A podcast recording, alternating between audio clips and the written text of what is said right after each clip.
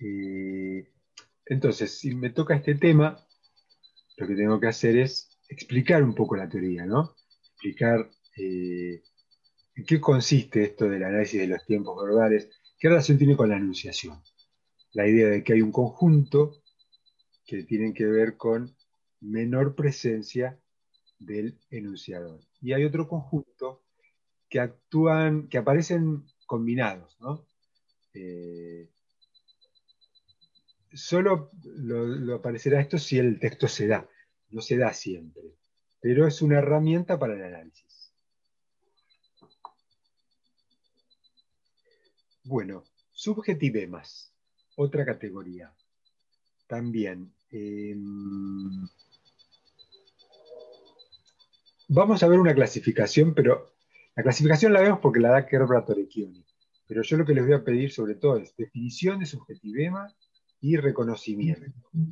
Es decir, que encuentren en el texto subjetivemas y justifiquen por qué puede ser considerado un subjetivema. ¿no? Bueno. Lo que más me interesa. Si alguien...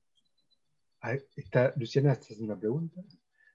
No, no, perdona, le estaba contestando a mi hermana y justo estaba en el audio. No, los, los muteo y ustedes se sacan el. Sí, sí, no, no hay problema. Eh, Em, bueno, les decía entonces, mm, subjetivo más. Eh, definición sí es importante. Eh, lugares, necesito una definición de la categoría y no transcribir tal cual, es decir, no transcribir exactamente eh, las palabras literales del autor, sino tratar de explicarlo mínimamente. No tiene mucho espacio ni tiempo, pero la idea es que no sea un cortar y pegar, ¿no? Porque como es domiciliario, eh, es importante que algo de elaboración haya personal. En la medida de lo posible, porque es bastante técnico todo. Pero bueno, eh, lo más importante de todo, me parece, es que se entienda qué es y qué relación tiene con el análisis de la enunciación. Eh, el subjetivema, como lo adelanta, bueno, les digo la definición, no sé si está en el texto, pero es la de Kerbra Torecchioni, que es una lingüista eh, contemporánea que continuó un poco y tiene un libro eh, que es sobre este tema justamente. Lugares, los subjetivemas son lugares de anclaje de la subjetividad en el lenguaje. Esa es una. Lugares de anclaje de la subjetividad en el lenguaje o podemos decir en el discurso.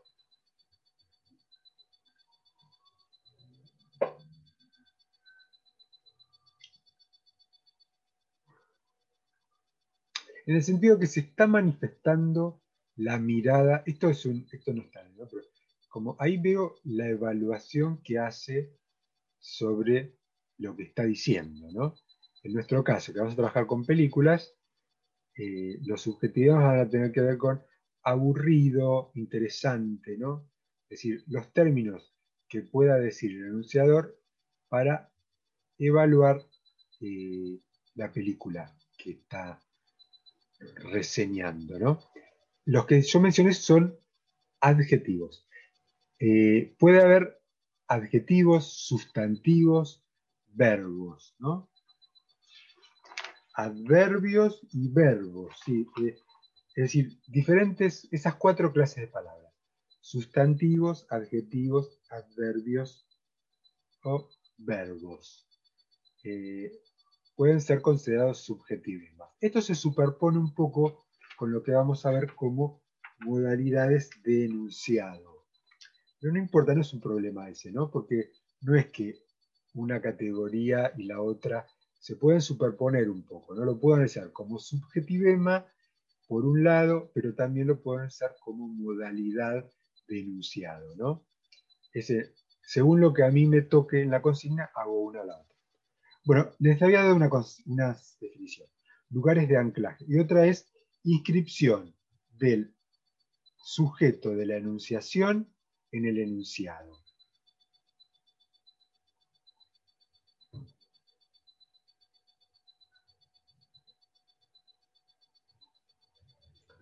¿Qué quiere decir? Eh, inscripción, es decir, está eh, queda marcado el enunciador en el enunciado. Queda marcado la mirada, la opinión, el punto de vista, la perspectiva y eh, dice inscripción del sujeto, es decir, queda, queda en la medida que, queda inscripto en la medida que aparece ahí su mirada, ¿no? ¿Qué tenemos del enunciador? Tenemos solo palabras, no tenemos, a la persona no aparece, no aparece, aparece discurso. ¿Y cómo identificamos el enunciador? Por la perspectiva que, que toma, ¿no? Por eso trabajamos con texto argumentativo, un texto en donde el enunciador tenga que manifestar, evaluar algo de lo que está diciendo. En el caso de las películas, está diciendo qué le pareció la película. Tampoco es tan, eh, bastante sofisticado todo, ¿no? No va a decir aburrida o divertida, va a, a plantear algo de lo que se puede deducir que le gustó o no le gustó, ¿no? Pero por eso tiene su complicación esto, porque no, no, es, no es tan directo, ¿no? Sí, como les decía, cuando arrancan se fijan si en el texto qué, qué, actitud tiene, ¿no? Por ejemplo, si viéramos un texto, por ejemplo, de otro tema, como el que apareció mucho con Voloshinov, tema de la legalización del aborto. Eh, yo para hacer cualquier análisis, lo primero que me fijo es si leo y trato de entender qué ¿Qué actitud tiene este enunciador sobre el tema?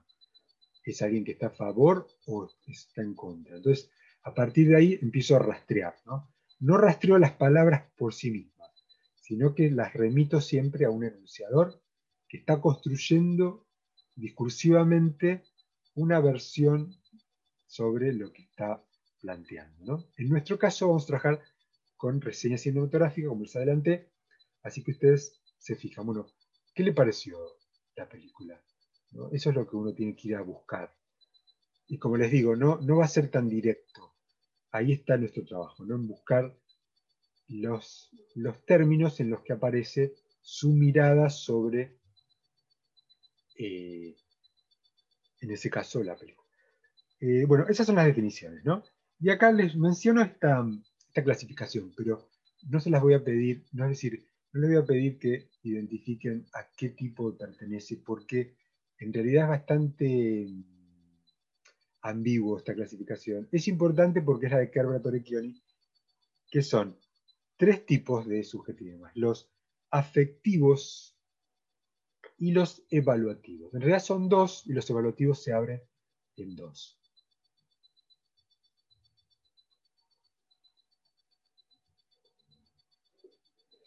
Eh, los afectivos tienen que ver con efectos sentimentales, ¿no? Tristeza, angustia, dolor, alegría. ¿Hay, una, ¿Hay algún término en donde eh, se manifieste ese efecto anímico? Sería entonces un subjetivo afectivo. Y después están los subjetivemas evaluativos, que se abren en dos tipos.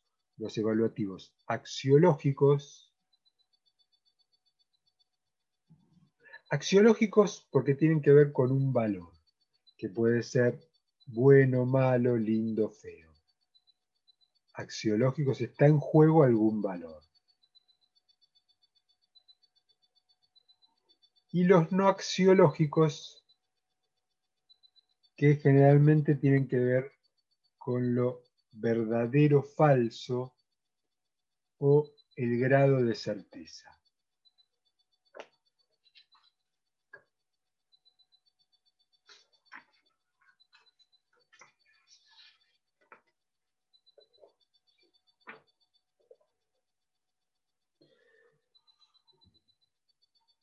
Y después, bueno, estos serían los eh, esto lo usa para sobre todo los adjetivos, pero después todo el tiempo está usando estas clasificaciones. Nosotros nos vamos a, quedar solamente con la definición eh, el tipo de palabra, si podemos, no si es un sustantivo, un adjetivo, un verbo, y eh, esto es muy importante porque es un subjetivema, ¿no? ¿En qué sentido esa palabra es un subjetivema? Que, sea un que aparezca un adjetivo no quiere decir que sea un subjetivema, ¿no? Para que sea subjetivema tiene que transmitir, esa palabra tiene que transmitir juicio del enunciador. Como les decía, puede aparecer, es decir, está refiriéndose a una palabra, o por ejemplo, un personaje de la película dice una palabra, y el, y el eh, crítico de cine se le ocurre transcribir. Ese no me sirve como subjetivismo, porque esa es una palabra que usó un personaje de la película. Para que sea subjetivema tiene que ser una palabra cargada de sentido, de orientación, de juicio por el mismo enunciador. Eh, bueno, mm, les menciono algunos, pueden ser tipos, diferentes tipos de subjetivismo. Lo más obvios y que uno tiene que ir a buscar esos, en principio, son los que, todos los ejemplos que dieran adjetivos, ¿no? Es decir, ese tipo de palabras que se usan para evaluar algo, lindo, aburrido, divertido. Pero eh, está bueno considerar que, como dice Kerbra Torecchioni, la subjetividad se manifiesta también en otros tipos de palabras, como los sustantivos. Eh, por ejemplo, todos los que derivan de eh, verbos como vinculados con cosas como amar, amor, belleza, ¿no? Decir belleza o decir amor pueden ser subjetivos porque, eh, si le estoy atribuyendo algo belleza, que tiene belleza, entonces de alguna manera está teniendo casi un valor adjetivo, ¿no?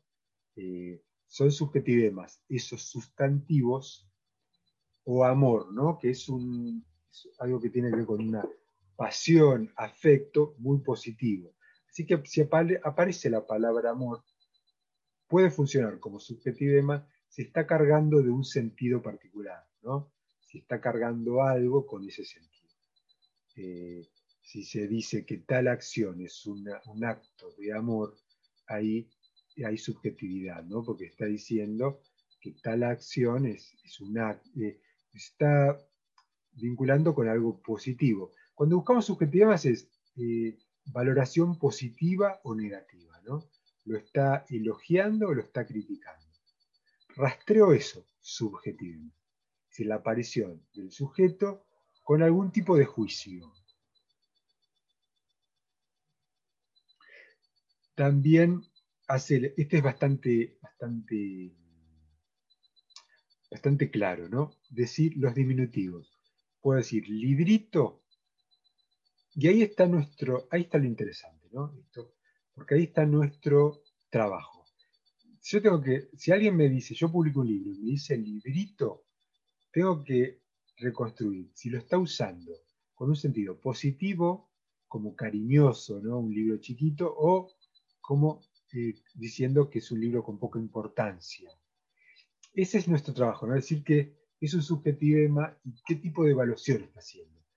El mismo término puede tener una versión positiva o negativa.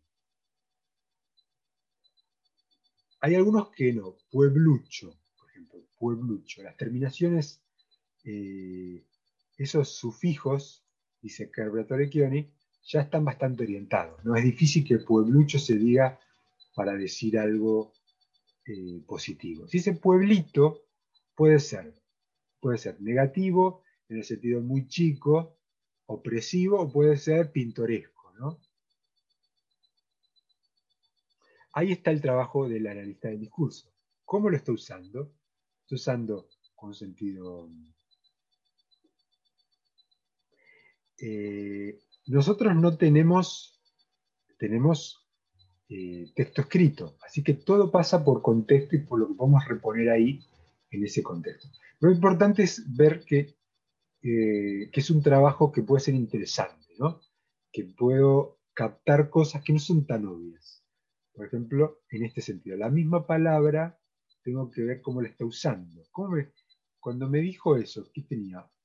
es un me doy cuenta que es un subjetivema, pero no, me queda claro si está eh, con sentido positivo o negativo. ¿no? Ese es el trabajo de la del. Eh, bueno, los adjetivos. Los adjetivos son los subjetivemas más evidentes. Pero recuerden, es subjetivema si lo está usando para evaluar algo. Si el adjetivo aparece por otra cosa, no. Ahí eh, hay una distinción. Si yo digo las características de algo, ¿no? Que el color de algo eh, no, no, me está sirviendo como subjetivema, porque es decir, cosas que nadie va a estar en desacuerdo, ¿no? La mesa es azul. Azul ahí está haciendo, está diciendo el color, ¿no? Todo lo que sea eh, son, tiene que ver con describir algo, pero no aparece subjetividad. A mí me interesan los que se filtra, se filtra. Como les digo, no es tan obvio y tan directo. Ahí está el trabajo de el analista de. Eh, adverbios. Bueno, esto se superpone bastante con lo que vamos a ver como modalidades del enunciado. Eh, es decir, si me toca subjetivema, puedo tomar el mismo ejemplo que si me tocara modalidad de enunciado, ¿no? Porque lo estoy viendo como, en un caso lo estoy viendo, estoy analizando algo y en el otro estoy analizando otro aspecto de la enunciación, no estoy analizando exactamente lo mismo. Pero el mismo, la misma palabra me podría servir para las dos fenómenos. Eh, lo adverbial aparece, por ejemplo, cuando se relativiza la, posiblemente, se pone en duda, se relativiza. Eso lo veo como adverbios o frases adverbiales que están relativizando o afirmando.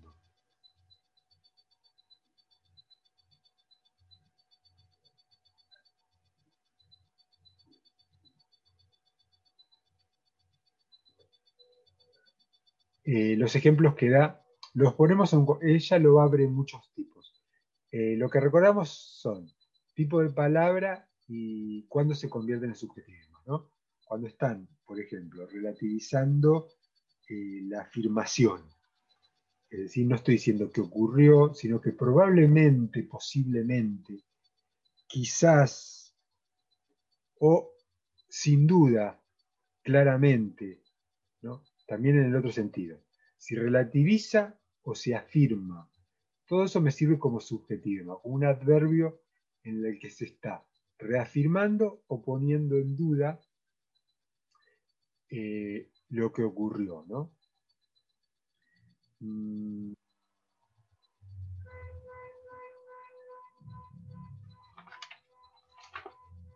Verbos bueno, hay una sirena de auto que está sonando ahora.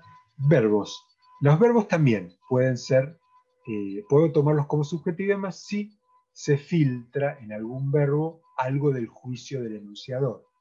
Los ejemplos que da eh, es, por ejemplo, aprecio, apreciar, amar, detestar, alabar, censurar,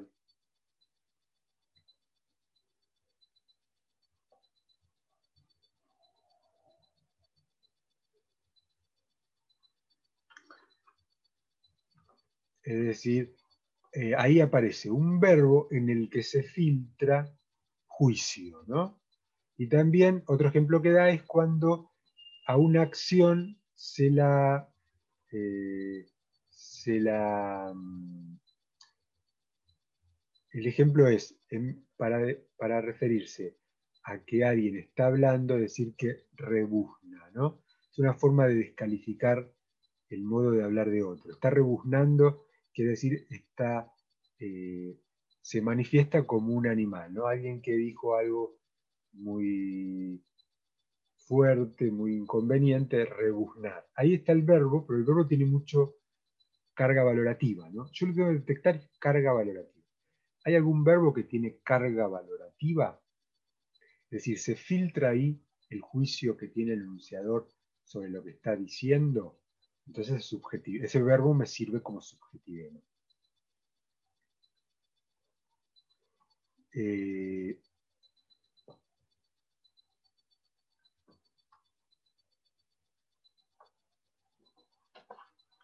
bueno, entonces, para subjetivo más tengo en cuenta definición.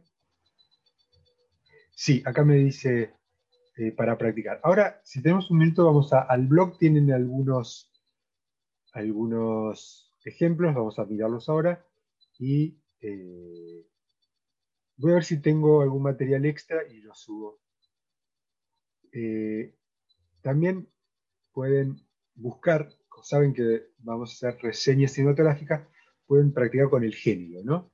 Buscar reseña y rastrear. Deíctico, subjetivo, más tiempos verbales. Y lo que nos queda que son modalidades. Modalidades de enunciación. Ah, definición. ¿no? Muy importante que yo diga qué, qué sentido tiene el término. ¿Qué, son las modalidades? Las modalidades son la relación del hablante con su interlocutor, con el propio enunciado y con el referente.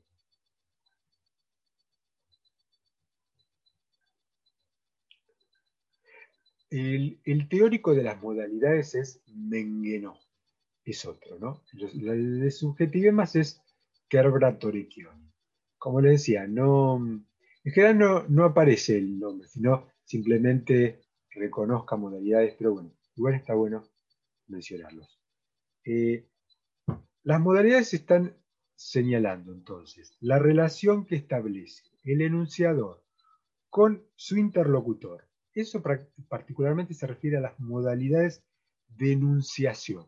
¿Se acuerdan? Acá es fácil confundirse porque son cercanas, ¿no? Tenemos denunciación y denunciado. Algo para recordar es que las denunciación tienen que ver con la relación entre enunciador y enunciatario. ¿Por qué? Porque es eh, de qué modo le presenta los enunciados, el enunciador, a su enunciatario. ¿Qué hace? Eh, los está firmando se lo presenta como una pregunta. Esto seguramente lo vieron en algún momento en lengua y literatura, eh, no sé cómo se llamaba, pero es, a eso le llamamos modalidades de enunciación. Si hay, si son eh, enunciados declarativos, interrogativos, imperativos o exclamativos. Declarativos son afirmativos, ¿no? Cuando el enunciador dice las cosas. Normalmente está haciendo enunciados declarativos. Eh, la modalidad de enunciación predominante, lo que, sea, lo que hacemos es ver la modalidad de enunciación predominante. Es decir, ¿qué predominan? Las preguntas, las órdenes, las afirmaciones, las exclamaciones, ¿no? Hay algunas que son, bueno, no es, complicado esto porque si es interrogativo, tenemos signos de pregunta. Si es exclamativo, signos de exclamación. O puede ser indirecta, ¿no? Y decir, me pregunto cuántas eh, películas hay que ver para entender, cuántas veces hay que ver esta película. Si hay, no hay signos de pregunta, pero hay una pregunta. Eh, Piensen esto cómo puede, qué, puede significar para el análisis. Bueno, me fijo entonces ahí que la, modalidad de enunciación predominante le da como un carácter, ¿no? Si son todos preguntas, es decir, eh, hay una actitud muy de duda o de poner las cosas en duda o de cuestionar. Si es exclamativa hay como una exaltación, ¿no? La modalidad de enunciación. Es muy raro que pasa, pero si es toda exclamativa, es decir, que está escandalizado el enunciador o está muy alarmado, lo que suele suceder es que se combina. Imperativa es eh, orden, ¿no? Escriban, lean, hace esto, hace tal, hace tal, hace tal otra cosa. ¿no? La, la imperativa, la modalidad imperativa. A esto nos referimos como modalidad de enunciación, porque es el modo en que se elige para el acto de enunciar.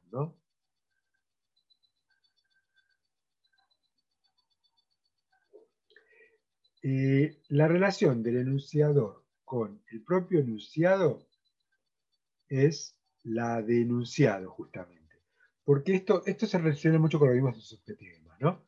Eh, la manera en que, en que el hablante sitúa el enunciado en relación a verdad, falsedad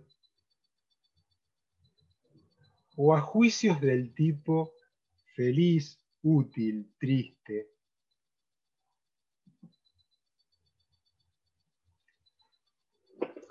Es decir, eh, yo lo que veía como un subjetivema también lo puedo analizar, pero fíjese que acá la cuestión es la relación del enunciador con el propio enunciado. Es decir, eh, cómo decide formular el enunciado, como una afirmación tajante, poniéndolo en duda, eh, veíamos que los subjetivemas serán apariciones de la subjetividad, manifestaciones de la subjetividad. Y la modalidad. La modalidad tiene que ver con modos, maneras eh, de relación del enunciador. Son dos teóricos diferentes que están analizando aspectos vinculados, pero que no son exactamente los mismos. Entonces ahí vuelvo a mirar si eh, hay algún tipo, probablemente, posiblemente, ciertamente, en efecto, todo eso lo puedo analizar como modalidad de enunciado, porque tiene que ver con eh, el modo que el enunciador decide presentar su enunciado en relación a verdadero, falso o a otro tipo de juicios.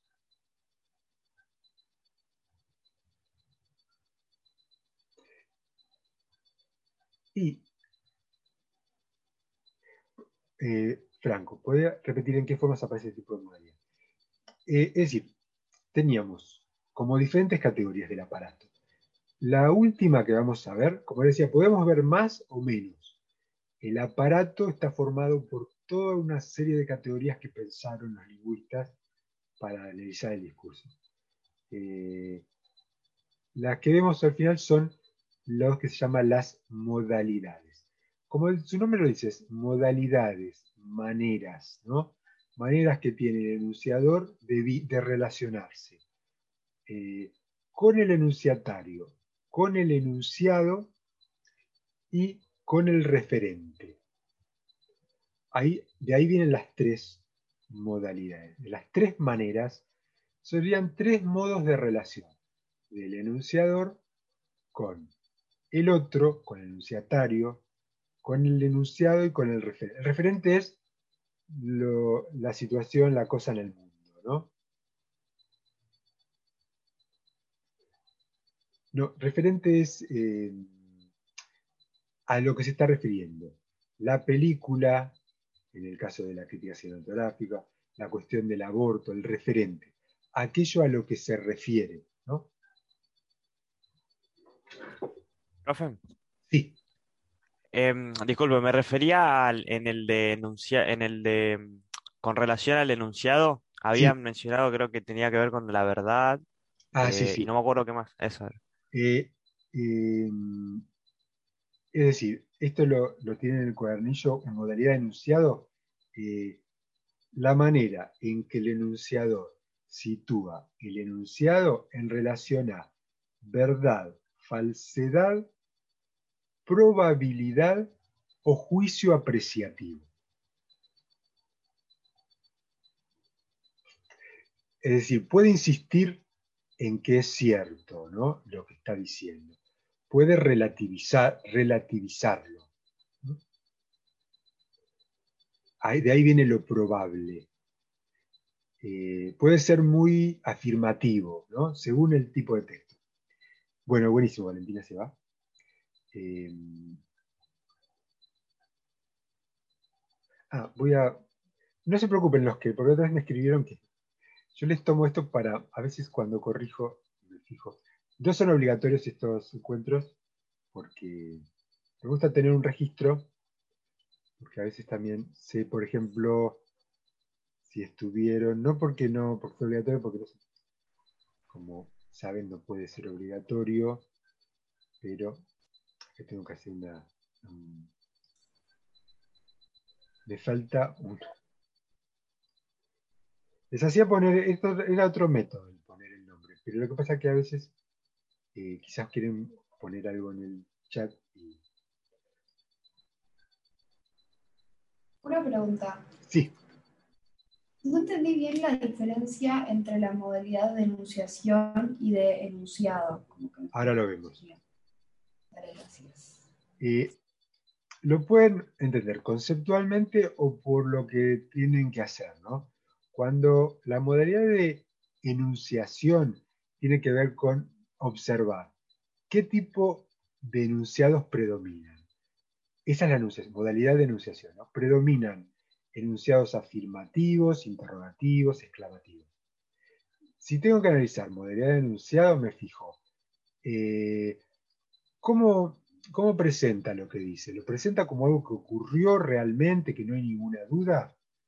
¿Lo presenta como algo que pudo o no haber ocurrido? Eso es modalidad de enunciado. Cuando me fijo grado de certeza, verdad, falsedad. Y nos queda una, que es la... Eh, un tengo que hacer esto. Nos queda una que es la modalidad de mensaje, que se las menciono, generalmente no, se pide que, que, lo analicen en el parcial porque siempre lo llegamos a ver un poco, pero está bueno ver los tres. La de mensaje tiene que ver con, eh, creo que además sirve para pensar, que es cómo ordeno, eh, no sé quién me ha preguntado, es importante diferenciar modalidad, es fácil confundirse porque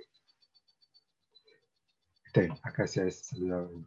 Eh, modalidad, entonces, denunciación tiene que ver con, eh, me fijo si los enunciados son afirmativos, declarativos, afirmativos, declarativos, creo que lo tienen, declarativos, afirmativos es sinónimo, ¿no? Si son interrogativos, imperativos. Eso es modalidad de enunciación.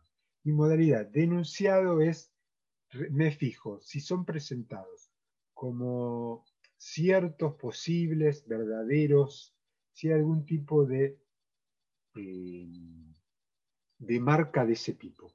Esto muy parecido a lo que vimos como subjetivo pero estamos analizando dos fenómenos diferentes. Y la de mensaje tiene que ver con el orden en el que eh, se elige poner los... Es decir, si pongo o no el sujeto. Esto es importante porque creo que se ve bastante. Por ejemplo, eh, ¿vieron? Esto es voz activa o voz pasiva. Los científicos descubrieron una vacuna. ¿no? Eso es voz activa. Los científicos descubrieron una vacuna eh, contra el virus. ¿no? Esa es una posibilidad. Otra posibilidad es una vacuna fue descubierta una nueva vacuna contra el COVID fue descubierta por los científicos, pero los puedo poner o no, ¿no? Si yo hago ese cambio, si pongo como sujeto a los científicos, yo sé que siempre son los científicos, ¿no? Porque no, no se hacen solas las cosas, pero ahí veo la cuestión de la enunciación. ¿Qué elijo poner primero? ¿Pongo el objeto que sería la vacuna o pongo a los científicos? Ese fenómeno de qué se pone como sujeto o no, es, sería modalidad de mensaje. Hay un ejemplo muy significativo que es de la crisis del 2001, que un diario tituló La crisis provocó dos nuevas muertes. La crisis provocó dos nuevas muertes. ¿Qué efectos tiene poner una afirmación así? Porque es importante. ¿qué puedo analizar como analista del discurso? Si un diario elige poner la crisis provocó, ¿qué es lo que, qué es lo que puedo analizar? ¿Cuál es la actitud del enunciador? ¿Qué está haciendo con el fenómeno? Eh, poner la crisis como sujeto. Está sacando la culpa a otra persona, capaz. Está sacando responsabilidad, ¿no? Y eso es, ahí está el trabajo. me parece importante como que recordemos eso, que es, podemos hacer un análisis crítico. En este caso, como decía Franco, sacar responsabilidad, ¿no? En ese caso, eh, responsable de las muertes, en ese caso había sido quien había eh, ordenado la represión, eh, porque eso tenía que ver con un acto, una protesta que se había hecho y bueno, la represión había matado a dos manifestantes. El diario eligió poner la crisis. Entonces ahí lo que vemos es ese gesto, ¿no? De poner algo abstracto como sujeto. la modalidad de mensaje en realidad es algo que no, generalmente se le da más importante a las, a las otras dos. Pero me parece importante por lo menos señalarlo porque, es decir, eso es lo que nos interesa, ¿no? Los efectos de sentido que tienen. Lo vemos como algo técnico, tenemos que aprenderlo mínimamente como algo técnico. Pero a lo que va esto es a poder leer críticamente, ¿no? Ahora quedan unos minutos, voy a mostrarles en el blog eh, algunos ejemplos para que eh, en el caso de que tengan que hacerlo, a ver si podemos reconocer algunos de los elementos que estuvimos viendo. ¿no? Mm, yo creo que es de parciales lo que tengo acá. Ahora les comparto la pantalla. Encontrar ejemplos. Sí, tenemos ahí unos ejemplos. Estos ejemplos están tomados de antiguos parciales, así que pueden esperar algo semejante en eh, el parcial. Por el tiempo que tenemos, porque es una introducción, no es algo muy eh, rebuscado, pero sí está bueno sobre todo para comprobar la comprensión de las categorías. Em,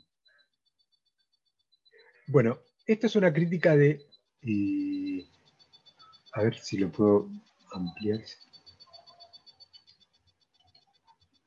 Esta es una crítica de arte, pero no sirve igual. Fíjense.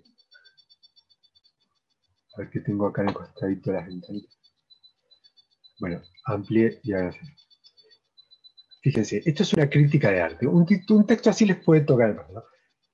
Eh, me fijo, Aguirre, Lo Viejo Nuevo, El País, 15 de mayo de 2017. Bueno, Sé que Aguirre escribió una crítica sobre una artista plástica y eh, lo escribió en este diario, que un diario español, hace unos años. Lo primero que hago es eh, fijarme una primera lectura para ver qué piensa Aguirre. Porque si yo empiezo a, buscar acá recolector y no sé bien qué piensa, no me sirve de nada. Porque yo lo que tengo que reconstruir es la mirada de Aguirre sobre lo que está opinando. Entonces, Leo, Ferrand fue un recolector, indagador de cachivaches que viven inútiles, maestro de la transformación. Bueno, sé que se refiere a un artista que se llama Ferrand, realizó escultura con restos y creyó en la multitud de formas que nacen para morir después. Fue un artista destructor de su propia obra, las pequeñas piezas con pasajes poéticos, la principal virtud de este artista, confrontar esta obra con la escultura de hoy es un San Narciso. Pienso, por ejemplo, en la obra norteamericana. Bueno, más o menos ¿Qué, les parece? ¿Qué piensa Aguirre sobre Ferrand, que es un artista plástico? pueden comentarme. No, puedo ver el chat, así que se me lo dicen. ¿Qué les parece? ¿Cuál es la mirada? ¿Es favorable desfavorable? ¿Cómo está orientado? Favorable, ¿no? Es favorable porque se nota que está destacando. Entonces, lo que voy a buscar es eh,